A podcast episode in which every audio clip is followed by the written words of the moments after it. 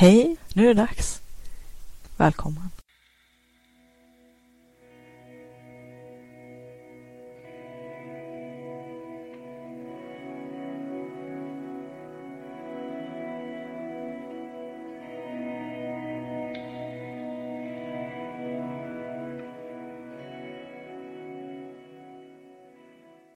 Vill du uppleva mera kreativitet och flow, få mer kvalitetstid till ditt skapande och kreativa liv, mer energi och lust, tillgång till dina kreativa superkrafter?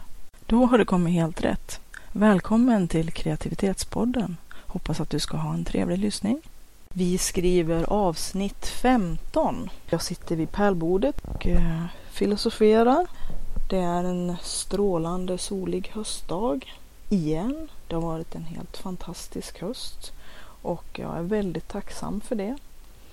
Jag tänkte att jag skulle inleda med, ja, man skulle kunna kalla det för en tacksamhetsbön. Jag pratade i något tidigare avsnitt om det här med att eh, varje kväll tänka på tre saker som man faktiskt hade fått gjort. Som man hade fått ur händerna och tre saker som man var tacksam för. Och att det inte behövde vara speciellt revolutionerande eller världsomvälvande saker utan det är det här med vardagslyckan, det lilla, det stora i det lilla.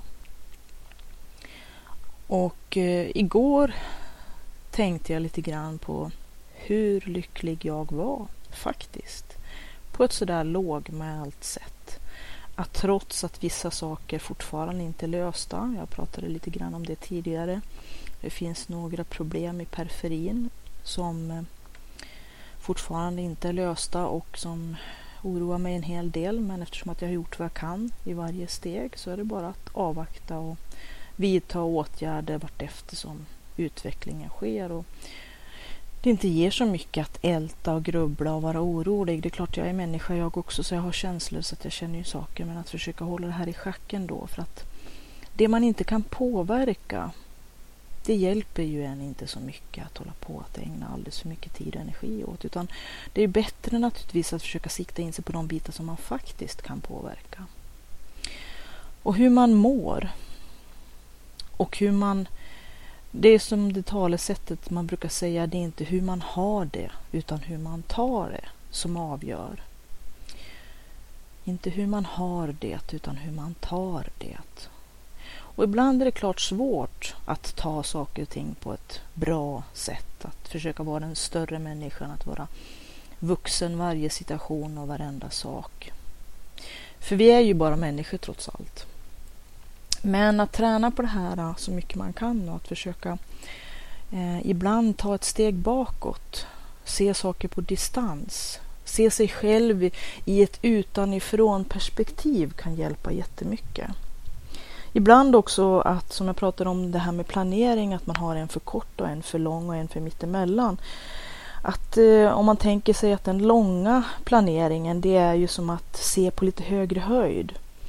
Att eh, om några år framåt, det kan ju vara som att sitta i en trädtopp och titta ner på hela spelplanen, livet, där man befinner sig, där man är, därifrån man kommer och där man är just nu och dit man är på väg eller kanske åt det håll man vill komma se de olika eh, riktningarna. Vart pekar vägvalen för dig? Dina livsval. Vilka val vill du göra? Ska du göra för att må bra? För att eh, jobba på din plattform, för att jobba på det som kommer att i förlängningen leda till det som du önskar, till det som du strävar efter till att uppfylla dina drömmar, att bli den du vill bli, att få vara i den i den sitsen du vill vara i livet. Mest hela tiden, så mycket det är möjligt. Att hitta den här vardagslyckan och det här meningsfulla i att vara just precis du. Med alla dina unika styrkor och svagheter och att vara just precis där du är i livet, där du vill vara. Med de människorna du vill vara där med. Och ibland kanske man till och med måste ta helikopterperspektivet och titta ännu högre uppifrån titta ner från hög höjd på den lilla prick på kartan där man är och vart man är på väg. Man kanske ser att man har gått i lite kringelikrokar. Det finns ju ingen livsväg som är spikrak. Det är ju ja, det är väl väldigt sällan som, som det är så. Då kanske det finns andra drivkrafter som gör att man har gjort saker för att visa sig väldigt, väldigt duktig eller kanske prestera för att få något slags berättigande. Tyvärr är det väldigt många människor som, som försöker antingen bevisa något eller bevisa att de är värda någonting eller att de, att de har ett berättigande. Ibland till och med människor som försöker uppnå och prestera saker för att kunna få någon annans eh, godkännande eller approval eller, eller beröm, bekräftelse. Ibland till och med från föräldrar till exempel som kanske till och med är döda. Att man kanske måste släppa taget om att försöka vinna de personernas hjärta som man kanske ändå aldrig kunde vinna därför att deras förmåga att visa kärlek eller att kunna bekräfta en inte fanns. Och då är det ju lite sorgligt att i hela sitt liv sträva efter att försöka få den här bekräftelsen som de aldrig vill eller inte kan ge. Och att man kanske inte heller kan eh, lappa ihop eller få någon, eh, någon upprättelse eller bekräftelse för saker och ting som skulle ha skett för länge sedan i så fall. Om det skulle liksom så att säga ha gjort sin kur då som föräldrar kanske skulle ha bekräftat en som barn och så. Att man måste ibland ta hand om sig själv. Ta hand om det inre barn som man kanske måste ge bekräftelse och stötta och försöka ge det stöd som andra inte kunde, inte förmådde, inte hade förmågan helt enkelt. Det kanske inte alltid handlar om att kärleken eller viljan inte fanns utan helt enkelt inte förmågan att dessa människor hade fullt upp med att uh, försöka få eller inte alls kanske fick sina egna liv eller sina egna personer att fungera. Ibland måste man acceptera det. Men att man kanske också kan se när man tittar där långt uppifrån, från trädtoppen eller från helikopterperspektivet, den här vägen man har gått på, på ens egen lilla livskarta. Att man har gått lite i kringelikrokar, det är ju fullt förståeligt. Som jag pratade om förut, man, man måste välja, man, måste, man har rätt att välja om och att, att uh, man ibland måste välja bort. Att välja bort kan ibland vara att välja sig själv. Och att uh, ibland var man inne på en linje som man, ja det kanske gav det det gav och så sen kanske man måste byta inriktning eller hitta en annan kurs. Att man, jag tycker att det är viktigt att man om och om igen löpande under sitt, sitt liv reflekterar över sig själv och sina livsval och, och gör kurskorrigeringar och kanske till och med ibland måste eller vill göra radikala omval. Välja helt ny inriktning på sitt liv. Men man kanske också kan se att man har gjort en del ganska onödiga krumbukter och att man kanske gör samma krumbukter om och om igen. Att man återupprepar ett mönster som inte är så konstruktivt. Som kanske till och med kan vara självdestruktivt. Jag pratade tidigare om det här med att man kanske försöker hitta distraktioner och bedöva sig och att man eh, ägnar sig åt sin favoritdrog, vilken den nu är, om det handlar om att eh, sitta framför tvn eller fixera sig vid sin mobiltelefon så fort man känner sig osäker eller om det är shopping, alkohol, droger, sex eller någonting annat. Så spel, både sådana med, med pengar inblandat som kan förstöra liv men också kanske datorspel. Om man gör någonting för mycket så kan det vara en indikation på att det är någonting man inte gör som man borde göra. Och att det gäller att hitta den här balansen mellan de viktiga delarna i ens liv, att allting ska fungera. Märker man att någonting man gör får en negativ inverkan på ens person, på ens nära och kära, på relationer, på ens jobb, på saker som man borde eh, ägna sig lite mer åt, till exempel träning, hälsa, kost eller vad det nu kan vara. Om det är saker som får negativ inverkan på den man är eller det man gör, då kan det vara bra att fundera på om man kanske håller på att sublimera bort någonting eller att man bedövar sig, distraherar sig, försöker fly någonting eller bedöva någonting. Kanske inte gör det som är rätt för en själv. Ibland kan det vara relationer som inte är rätt eller att man försöker tvinga sig in i att passa för någonting eller för någon som man inte passar för. Och att man inte alltid kan nå i mål på allting. Att vissa gånger måste man kanske erkänna att nej, jag kommer inte vidare på den här vägen längre. Jag har försökt och försökt och försökt. Det kan handla om relationer eller saker man försöker genomföra som till slut gör att man bara får illa eller att man helt enkelt bara till slut måste inse att nej, det här var ett val jag måste göra om helt enkelt. Att inte bita sig kvar vid ett jobb som håller på att uh, tugga i sig ens hälsa till exempel. Man uh, kan ibland lockas att försöka övertyga någon, vinna. Eh, men de som man försöker övertyga eller få bekräftelse från eller vinna över eller motbevisa eller få rätt emot de är oftast inte ens där ifall att man skulle lyckas. Och för det mesta lyckas man inte utan man har bara sönder sig själv. Och som sagt, de personerna är sällan där för att se det. Och eh, om de skulle notera så skulle de aldrig kanske visa det heller. Eftersom att jag har en känsla av att de personerna ibland kan vara sådana som inte vill en väl heller. Eller så helt enkelt bryr de sig inte. För det kan vara så att man har fixerat sig vid personer, sådana som man tycker har insyn eller påverkan eller engagemang i ens liv mer än vad de faktiskt har. Att de allra flesta, om man nu ska vara lite krass, de har fullt upp med sina egna liv. De ser inte, vet inte, tar inte reda på, är inte engagerade, kommer inte spendera massa energi på att ta reda på så himla mycket och djupt om just dig. Ehm, det kan ju låta lite hårt. Men eh, för att inte bli rättshaveristisk eller bli för fixerad eller besatt i någonting som kommer att visa sig att vara kanske den största dead enden i ens liv. En relation som har gått snett som man på något vis ska vinna tillbaka eller ett bekräftelse från en person som, som aldrig kommer att ge en det bekräft den bekräftelsen eller som kanske inte ens har förmågan eller ens insikt eller som ja, helt enkelt inte ens finns kvar i livet. Att det finns vissa slag som man helt enkelt inte kan vinna. Och eh, att man måste titta lite grann mera på helheten. Vissa saker är ju faktiskt inte, är inte, är inte värt att dö för.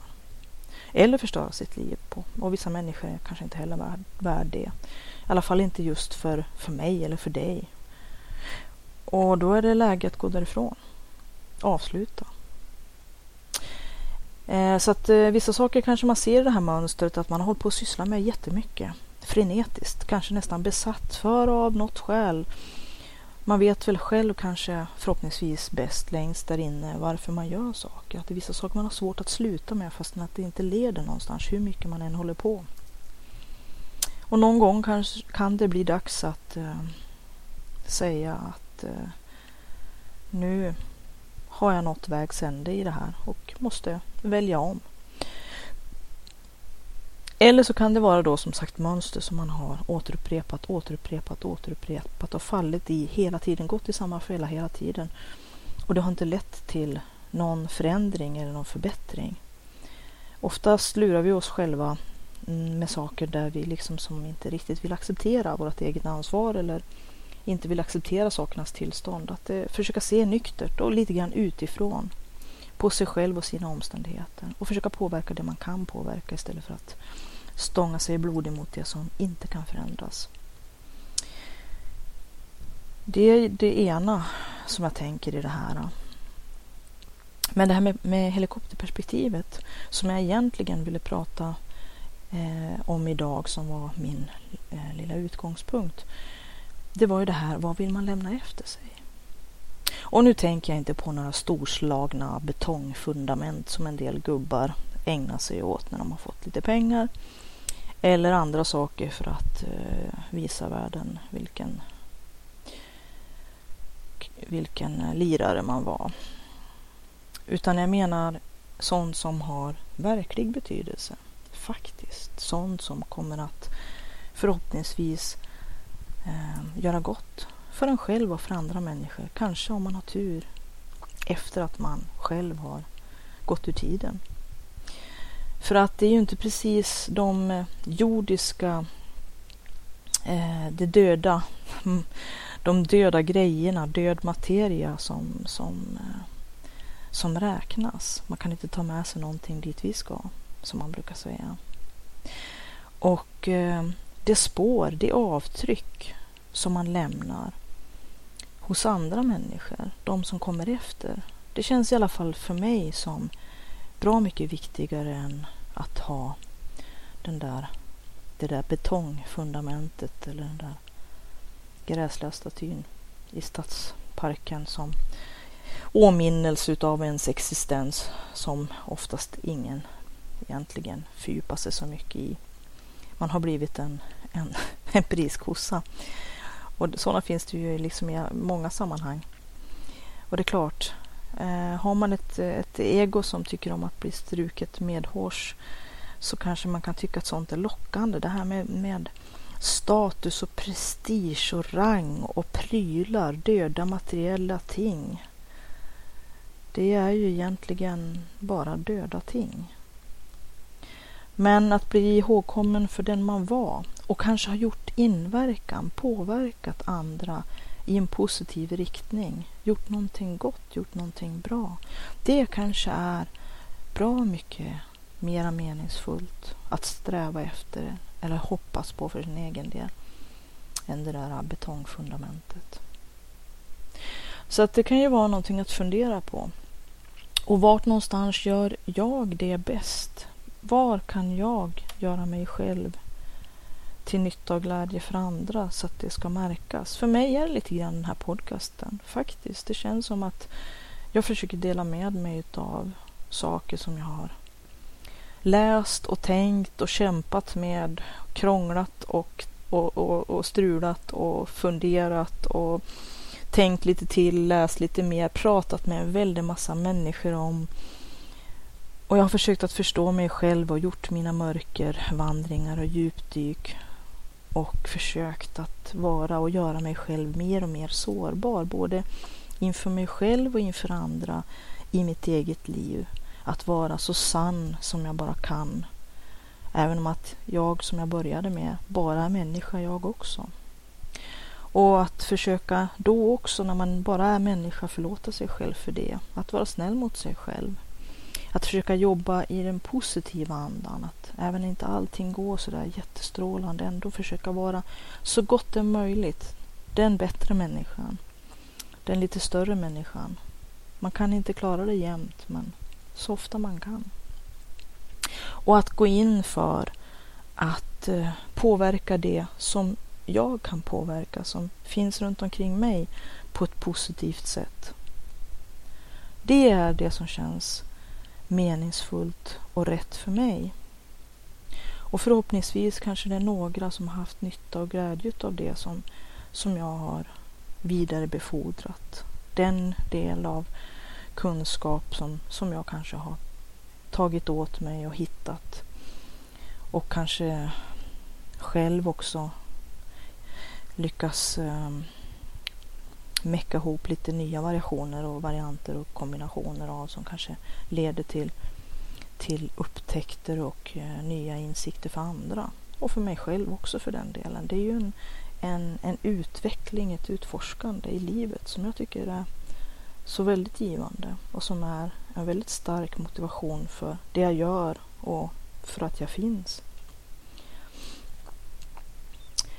Så att man kan ju fundera lite grann på vad vill jag åstadkomma i livet som är rätt för mig och som kanske är så pass kan ge mig den, den extra meningsfullheten att jag känner att jag gör någonting bra för dem runt omkring mig, för min, mina nära och kära förstås, kanske för dem i lite ytterligare en cirkel omkring mig om jag har tur, om jag når ut. Och eh, den förhoppningsvis positiva kraft som jag kan vara för andra i andras liv. Och det lilla avtryck som, som det kanske kan, kan få, som kanske kan i vissa delar påverka inte bara de människor som lever nu utan även de som kommer sen. Det är i alla fall en dröm som man kan ha. Och det är ju också en anledning att kanske ytterligare fundera på vad man lånar sig till och varför. Och att försöka välja sina strider. Att eh, få ens positiva energi och kraft att räcka och inte slösa den på sånt som inte är möjligt att förändra och påverka eller sånt som är inte konstruktivt utan kanske till och med destruktivt eller självdestruktivt. Och att försöka bli en så bra människa som man kan. Hela tiden. Ha det som, som eh, jag brukar ha det som, som ett stående ny, ny, nyårslöfte. Det gör det väldigt enkelt för mig naturligtvis, men det är ju att varje år så säger jag mig själv att jag vill göra det bästa möjliga av mitt liv efter de rådande omständigheterna som är. Och eh, bli en så bra människa jag kan bli. Att hela tiden ha den här utvecklingen framåt för ögonen. Det som är mest meningsfullt och intressant för mig. Och som jag också uppskattar och njuter av och tar del av. Av andra som gör i min direkta omgivning. Nära och kära och mina, mina vänner. För jag brukar ibland, jag pratade ju förut om när jag, när jag blir riktigt eh, på dåligt humör eller känner mig missmodig eller puttrig eller sur eller missnöjd över livet, samtiden, verkligheten, andra människor och, och ja, det mesta här i livet. Ibland har man ju sådana perioder när man är lite frustrerad och tycker att det mesta är ganska värdelöst. Just då i alla fall, man har en dålig dag helt enkelt. Då när jag känner att nej, det här har liksom blivit någon slags grop jag har fastnat i. Att det är dags att göra en rivstart därifrån. Då går jag till närmsta kyrkogård och sätter mig. Eller bara tittar ut över, över gravarna. Att det gör en verkligen ödmjuk och inser att livet, det är här och nu. Livet är en gåva som vi har fått att förvalta. Livet är en ändlig resurs. Vi ska alla dö. Och vi vet aldrig när. Och eh, är det eh, om vi har tur så får vi väl vara kvar så länge som vi vill och så länge som vi behöver. Och eh, under tiden göra den här resan så meningsfull och vettig som vi bara kan. Men en annan sak som jag har upptäckt när jag går där ibland på mina eh, promenadstråk och passerar en, en kyrkogård. Jag brukar gå in i kyrkan och tända ett ljus för mamma. Det gör jag alltid om kyrkan är öppen. Och eh, ibland om det är fint väder och vädret eh, och, och att det inte är allt för mycket snö kan det ju finnas fina ställen att, att slå sig ner på en bänk och titta ut över, över nejden och planteringarna. Och, ja, det kan vara ett trevligt ställe att sitta och meditera. Men eh, då brukar jag också titta lite grann på, på gravvårdarna. Och det är också någonting som kan, ja, förutom det uppenbara som jag sa alldeles nyss, att vi ska alla samma väg vandra. Det är liksom inte så mycket vi kan göra någonting åt. Det är samma sak där. Det är inte så himla stor vits med att hetsa upp sig över att man ska dö för att det är ju, det är ju liksom någonting vi inte kan påverka. Inte än så länge i alla fall. Kanske i framtiden man kan förlänga livet och leva nu lever vi ju faktiskt jättelänge. Jag menar, medeltid, medellivslängden har ju ökat fantastiskt mycket.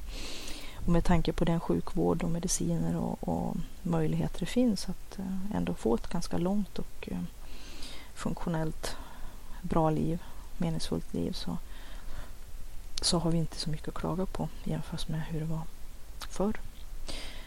Men eh,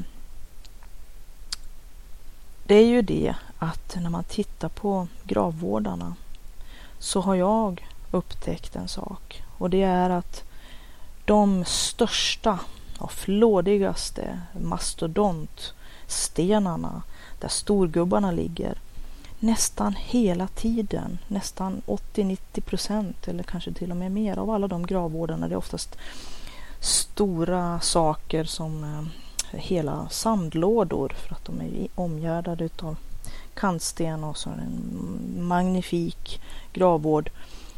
De är väldigt sterila. Det är bara sand för det mesta i dem. Det är ingen som sköter om dem. Det finns inga blommor. Det verkar inte vara någon som bryr sig ett enda dugg om dem. Ibland kan det stå en skylt att det är kyrkogårdsförvaltningen som sköter om Och det mm, undrar vad den skötseln går ut på kan man också fundera. Men just det här att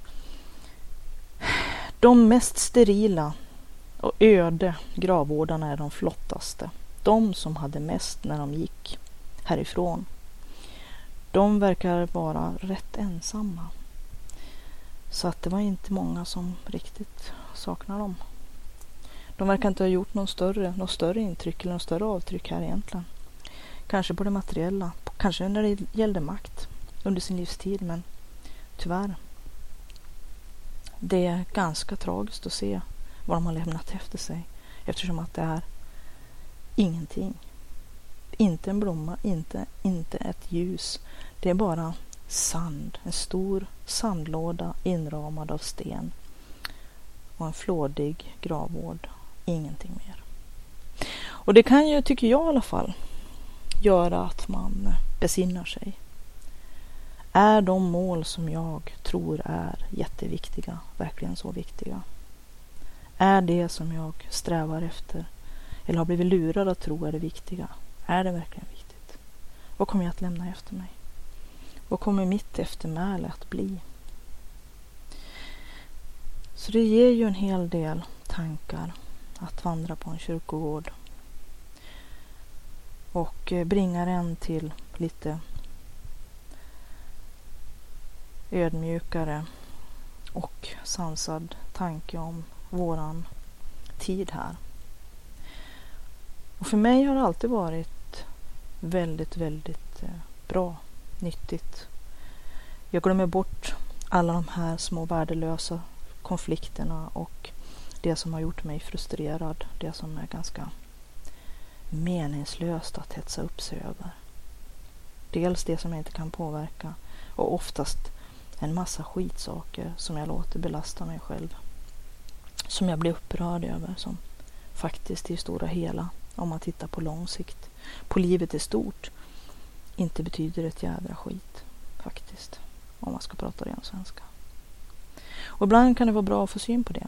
Släppa alla de här värdelösa konflikterna, striderna, kämpa med eller mot sånt som ändå inte leder till någonting eller det man egentligen vill eller behöver. Som man brukar säga att vi är väldigt duktiga på att ha jobb vi avskyr för att tjäna pengar vi inte behöver, för att köpa saker som vi ännu mindre behöver, för att imponera på folk vi inte gillar. Det är liksom ganska värdelöst. Och det bringar ju en också lite grann till eftertanke.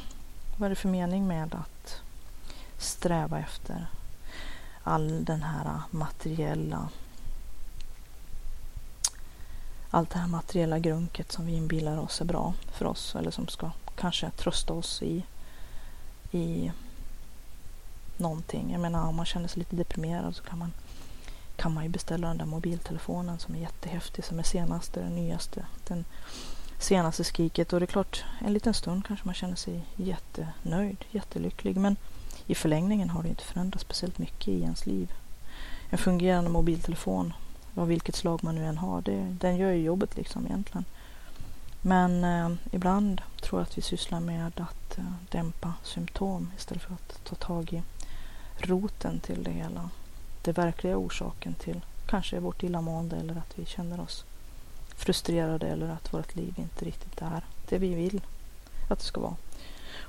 Och att det mycket sällan handlar om det materiella. Om man skulle bryta ner det, verkligen bryta ner det. För vad handlar allting om egentligen?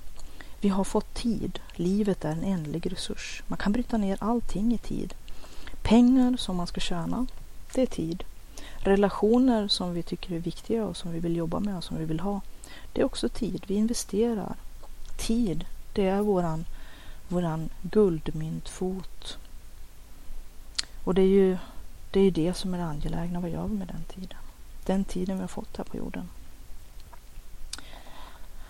Och därför så kände jag att det var väldigt angeläget att eh, tänka på den här tacksamhetsbönen. Jag inledde ju med det att eh, jag tänkte igår kväll att jag var så himla tacksam för att jag är just nu väldigt kreativ och, och eh, sprudlande period i en fas när jag får jättemycket gjort. I alla fall sådant som, som jag vill få gjort. Det handlar inte eh, det är lätt att tro att det är något slags prestationspundande eller något slags produktivitetssträvande. Jag menar, eh, och det är klart, jag känner att jag har fått gjort en hel del massa kreativt arbete. Som, sånt som jag älskar, som jag brinner för, som, som gör mitt liv så, så levande och gör mig själv så, så väldigt levande och, och lycklig. Att det är när jag får göra det som jag känner att jag mår som bäst. Och, eh, är den bästa möjliga människan jag kan vara i den givna situation jag är i just då, i den fasen. Så att jag tänkte på det igår att jag är så himla tacksam för att jag just nu är inne i en, i en väldigt eh, givande och kreativ period. När jag får en hel del och inte bara som sagt praktiska saker, sånt jag skapar, utan även mycket tankarbete, mycket, mycket processer som, som just nu rullar för fullt. Att det, är liksom, det är full fart framåt. Det är så mycket som händer inne i mig och det tycker jag är extremt, extremt givande. Jag är så tacksam för det. Och att jag är så tacksam för att det var en så väldigt fin höst. Men samtidigt också att eh, även om hösten har varit jättefin och november är en, nu är vi inne i november, det är ju en tung månad. Det blir liksom bara eh, mörkt och kallt och hemskt och nu kommer det att bli så ett bra tag. Eh, och, och, att eh, man inte får vara för beroende av yttre omständigheter för att må bra. För att då blir man ju också offer för sina omständigheter. Men å andra sidan kunna glädja sig faktiskt åt det som man kan glädja sig åt. Att inte vara rädd för att faktiskt njuta under tiden man har det medan det pågår.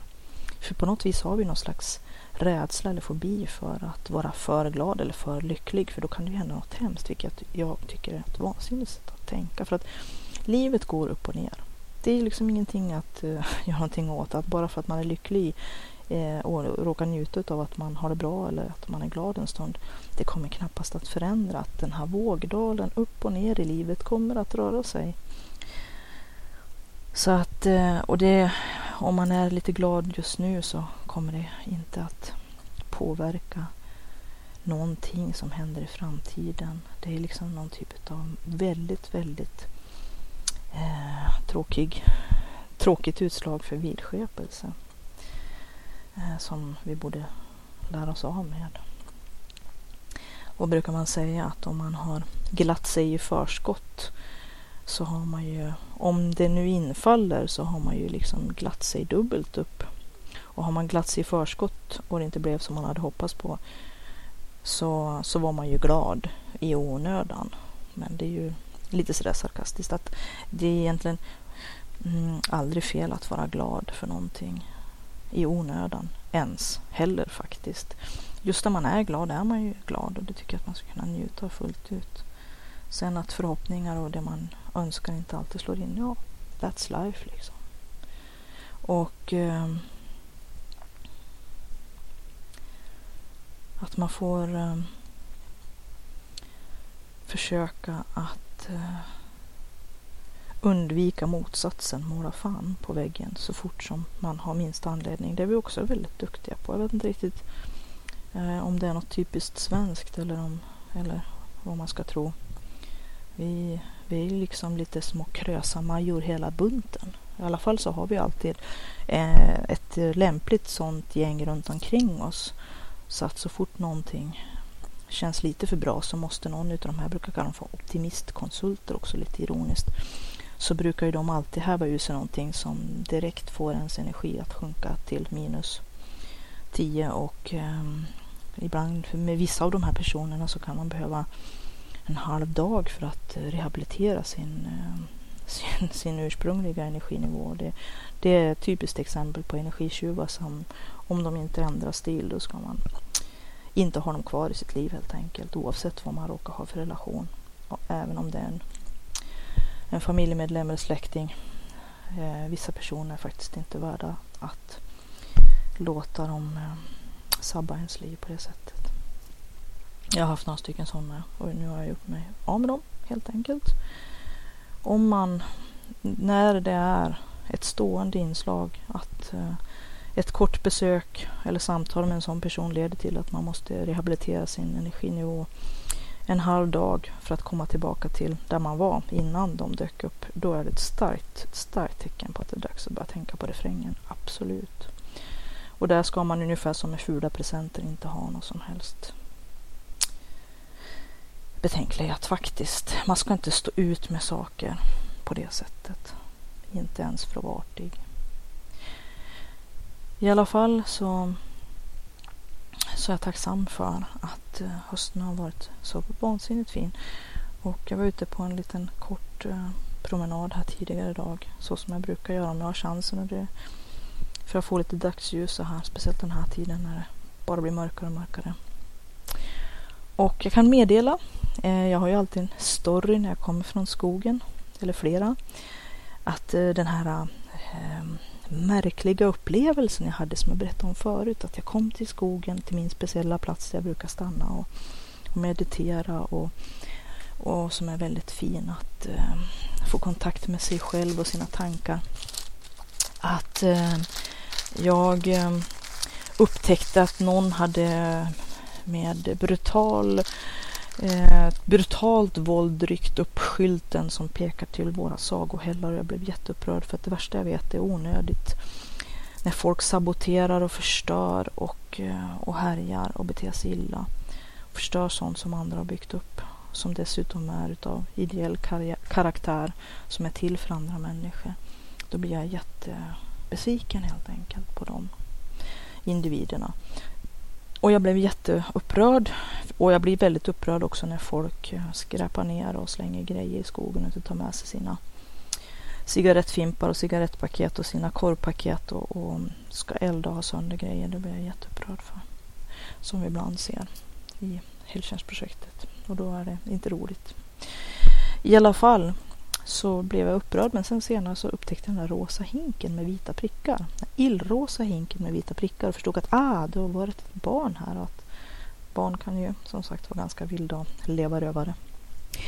Eh, och då fick jag ju anledning att omvärdera att som sagt ibland har man inte alla fakta i fallet. Man ska inte överrationalisera och bortförklara folks stora beteende in absurdum. Absolut inte. Säger magkänslan att något är fel, då är det fel. Lita på den.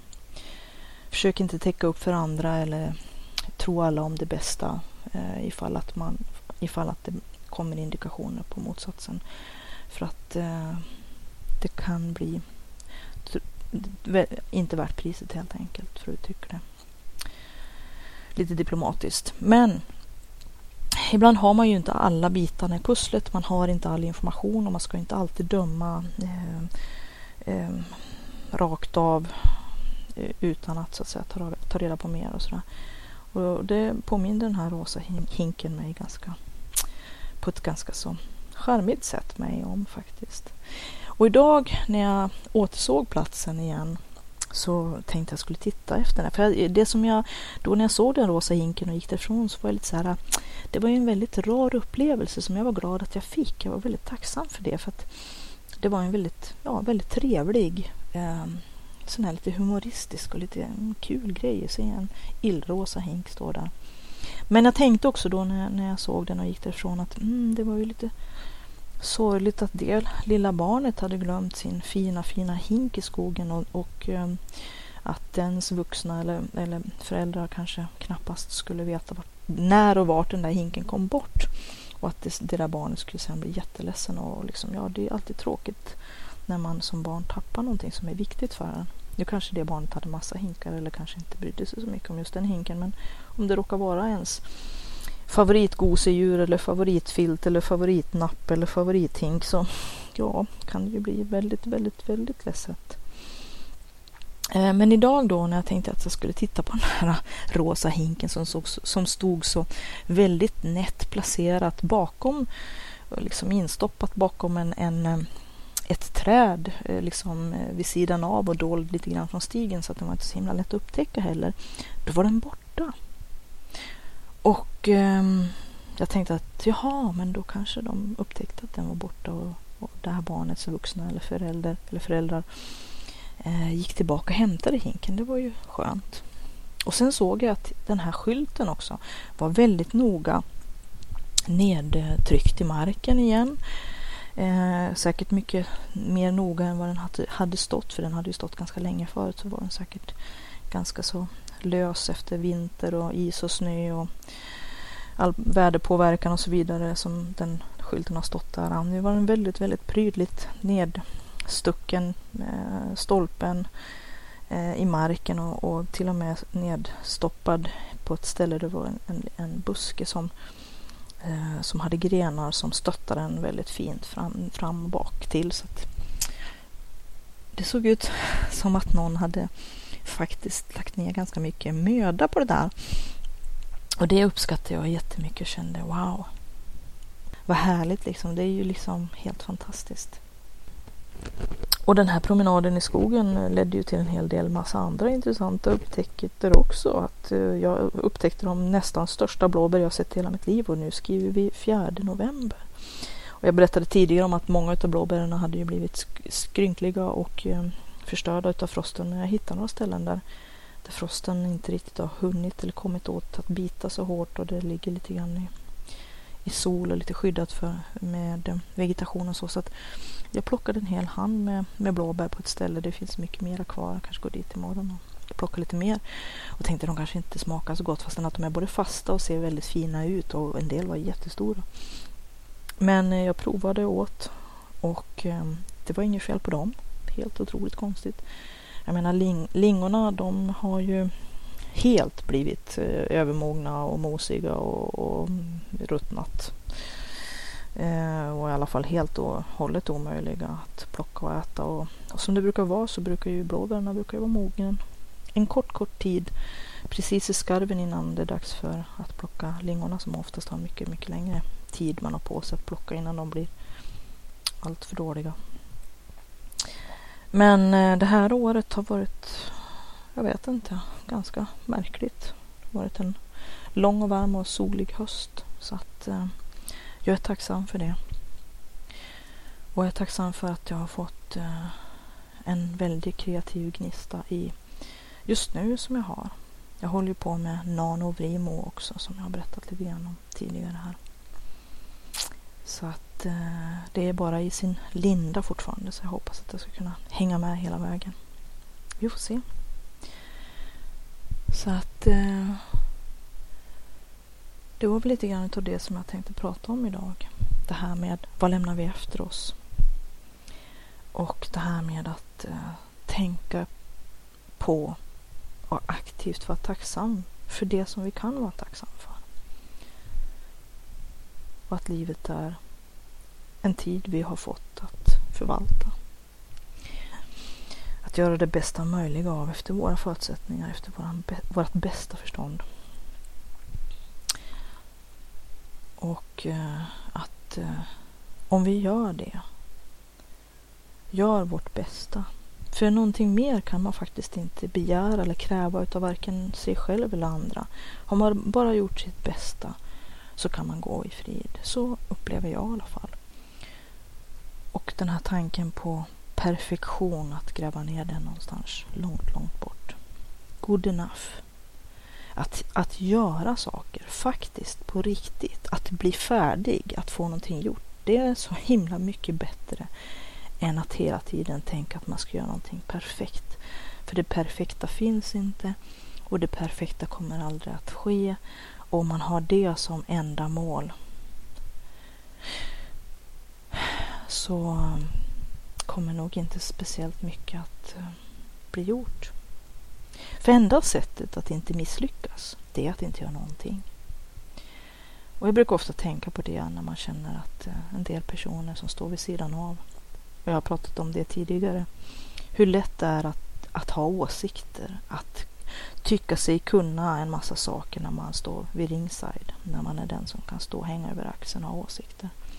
Oftast de som inte har gjort särskilt mycket, i alla fall inte på den senaste tiden. Kanske någon avdankad priskossa som kanske någon gång fick ett stort erkännande men sen bara har vilat på lagrarna. För att det är väl också det, risken om man nu får ett erkännande eller en bekräftelse, vilket inte är fel, absolut inte, men det är ju det att rädslan, rädslan då för att, för att inte lyckas igen gör att man blir helt och hållet förlamad, handlingsförlamad för att eh, då kommer den här perfektionismen, de här inre kraven fram. Och eh, då är det lätt att man eh, fastar, fastnar i den här fällan och, och, helt enkelt inte kan göra någonting eftersom att det nu måste bli så perfekt, det nu måste bli så himla bra. att det, Nu har man ju bevisat vem man är och vilken prestige och vilken status och, och allt det där man är och har och att eh, då duger ju inte längre någonting. Och så kan man ju stå där och tugga fralga.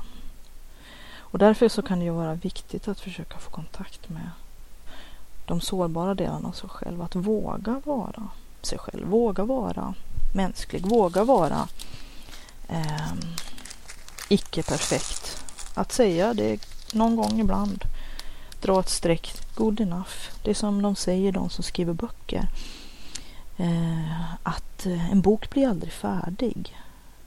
Man bara bestämmer sig för att sluta redigera den att eh, visserligen vill man verkligen att den ska vara eh, genomskriven och genomredigerad och korrläst och fixad på alla möjliga sätt som är möjliga.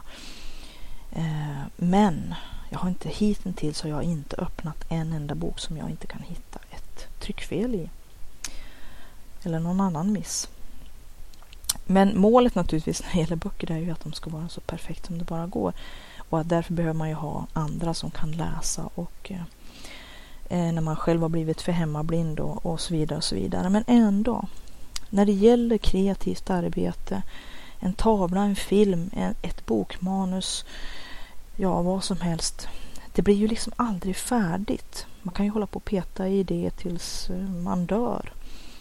Eh, men, men någon gång måste man säga okej, okay, nu bestämmer jag mig för att det här får vara klart.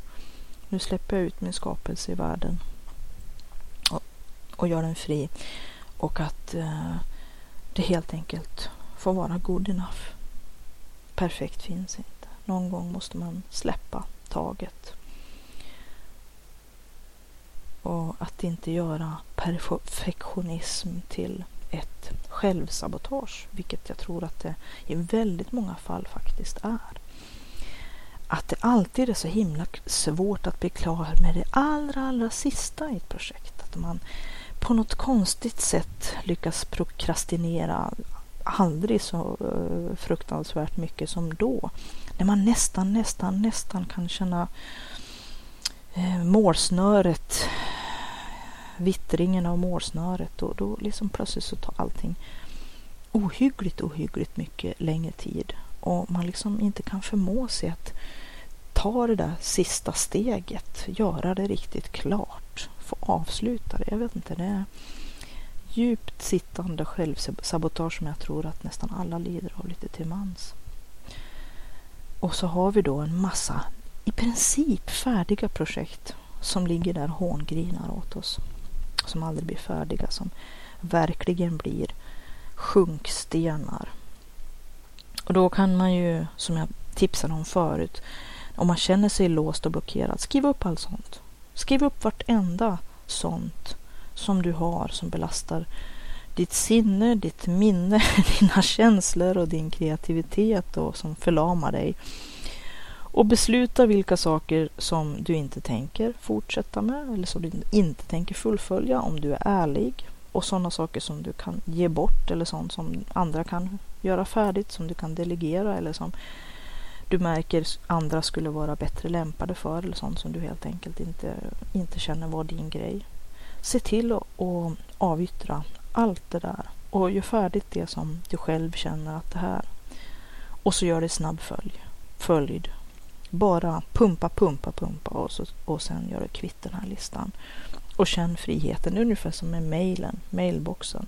Se till att inte låta den choka upp sig. Sortera allting, läs bara en enda gång, åtgärda och sortera det som ska sparas som referenser i specifika mappar. Släng all junk Spara inte en massa skit.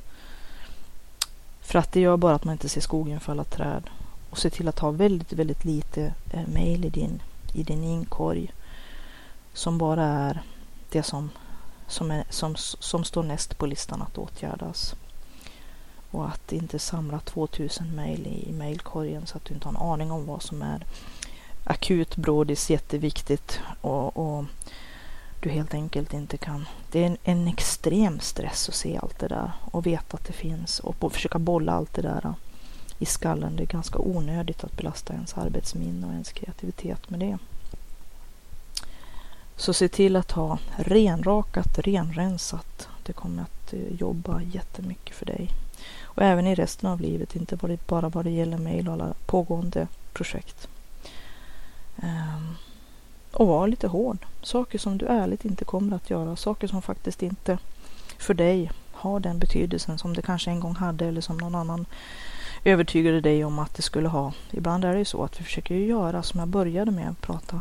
Det är andra som vi vill bli bekräftade av eller som vi känner att vi inte vill svika. Men kanske vi någon gång måste stå upp för oss själva och tänka att nej, det här är inte det jag ska syssla med. Och jag ska definitivt inte syssla med det bara för att få något slags godkännande eller bekräftelse från en person som också kanske i många fall inte kommer att ge mig det oavsett hur mycket jag kommer att slita och bevisa och, och prestera. Ehm, därför att de är, inte, de är inte nåbara. De kommer inte att ge mig det. Av vilka skäl det nu än kan vara. Ibland kanske det är för att de inte är speciellt trevliga människor. Kanske dags att fundera på att avsluta det.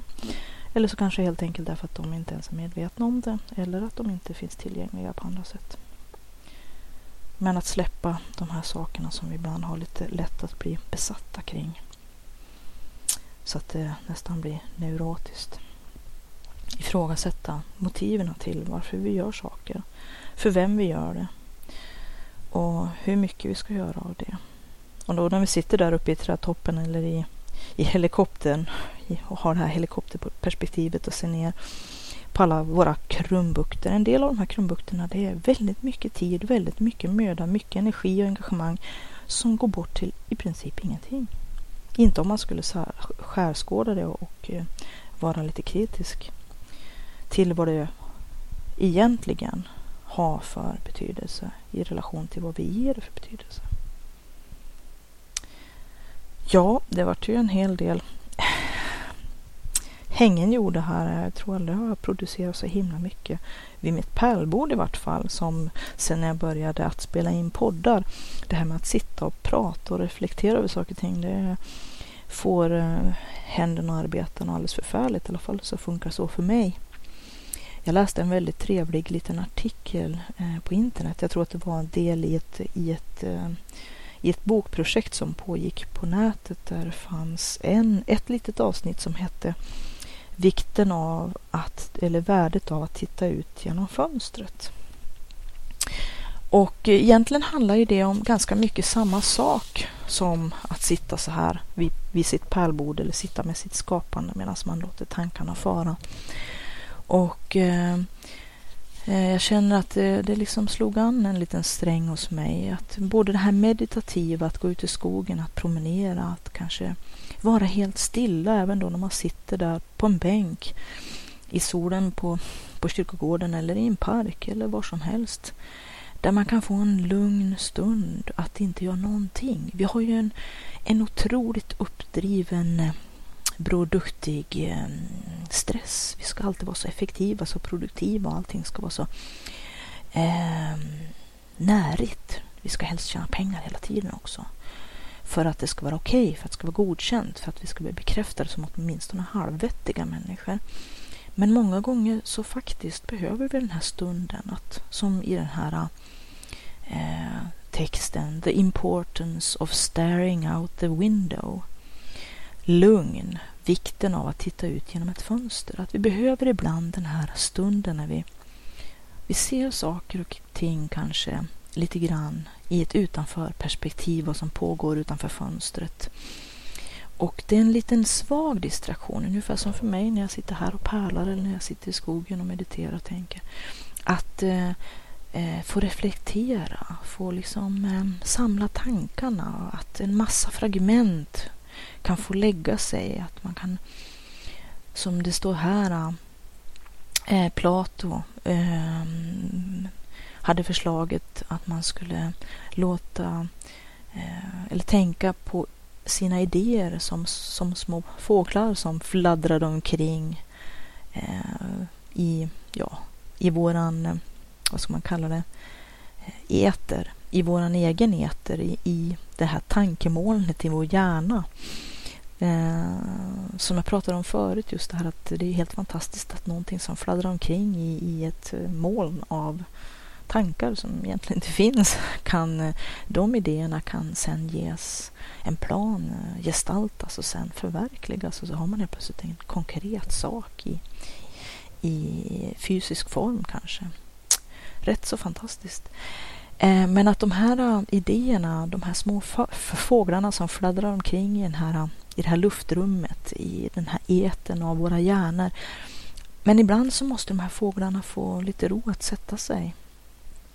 Och att vi behöver eh, perioder utav eh, inte så speciellt närigt eller mm, vad ska man kalla produktivt eller effektivt eh, ja, tillvaro utan helt enkelt lugnet av att inte göra någonting speciellt. Att eh, titta ut genom fönstret, kanske se världen pågå lite grann utanför där. Men eh, att vi har ändå ett, eh, ett perspektiv lite grann ut, ut, eh, utifrån eller på lite håll. Och att våra tankar får lugna sig och sjunka ner. Och att de då kan plötsligt forma nya mönster, låta oss se nya saker, att vi kan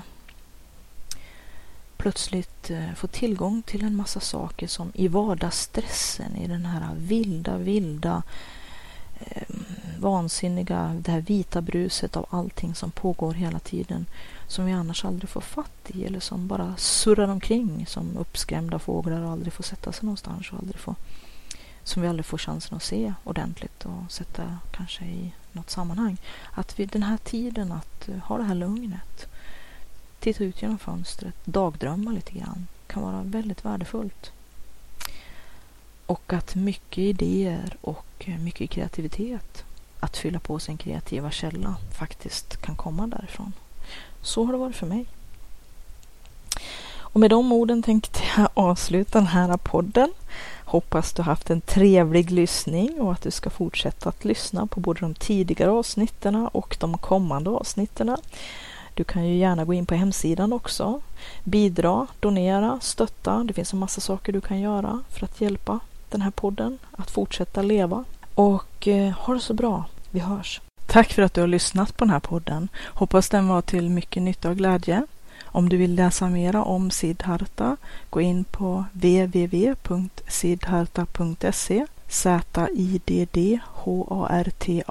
www.skolverket.se. Där finns också kontaktuppgifter så att du kan till exempel mejla om du har frågor eller kommentarer eller vill ta upp något ämne som du gärna vill höra på podden i framtiden. Välkommen att höra av dig. Kreativitetspodden har också en egen Facebookgrupp så att om du söker på kreativitet eller kreativitetspodden så hittar du kreativitetspodden på Facebook. Anmäl dig gärna där som följare så får du uppdateringar löpande om nya avsnitt och saker som händer på kreativitetsfronten. Du kan också gå in på www.sidharta.se och klicka på länken högst upp till vänster bidra för att se vad du kan göra för att hjälpa den här podden att fortleva och att visa ditt stöd. Så gå in där på bidra så ser du hur det går till. Jag som driver kreativitetspodden heter Katrin Sidharta Tangen och jag är författare, järnsmed, driver www.sidharta.se och Sidhartas webbutik. Jag har skrivit flera böcker, bland annat Skapa och sälj som är en handbok för entreprenörer, kreativa och skapande människor. Jag har skrivit Forntida järn, Ancient Iron, som handlar om forntida järnframställning och eh, vikingatida järnsmide. Jag har även skrivit Pitch 13 som är en serie i genren Dark Urban Fantasy och eh, nu finns även ljudboken för kreativitet och flow enligt Siddharta. Allt detta kan du hitta på www.siddharta.se där du också kan gå in i butiken, Siddhartas webbshop, där böckerna kan köpas till bästa pris. Böckerna kan också hittas på Bokus och Adlibris och på de vanliga ställena där du köper böcker. E-böckerna kan också köpas via Kobo och eh, Amazon med flera ställen där e-böcker säljs. Ha det gott. Tack för att du har lyssnat. Hej då!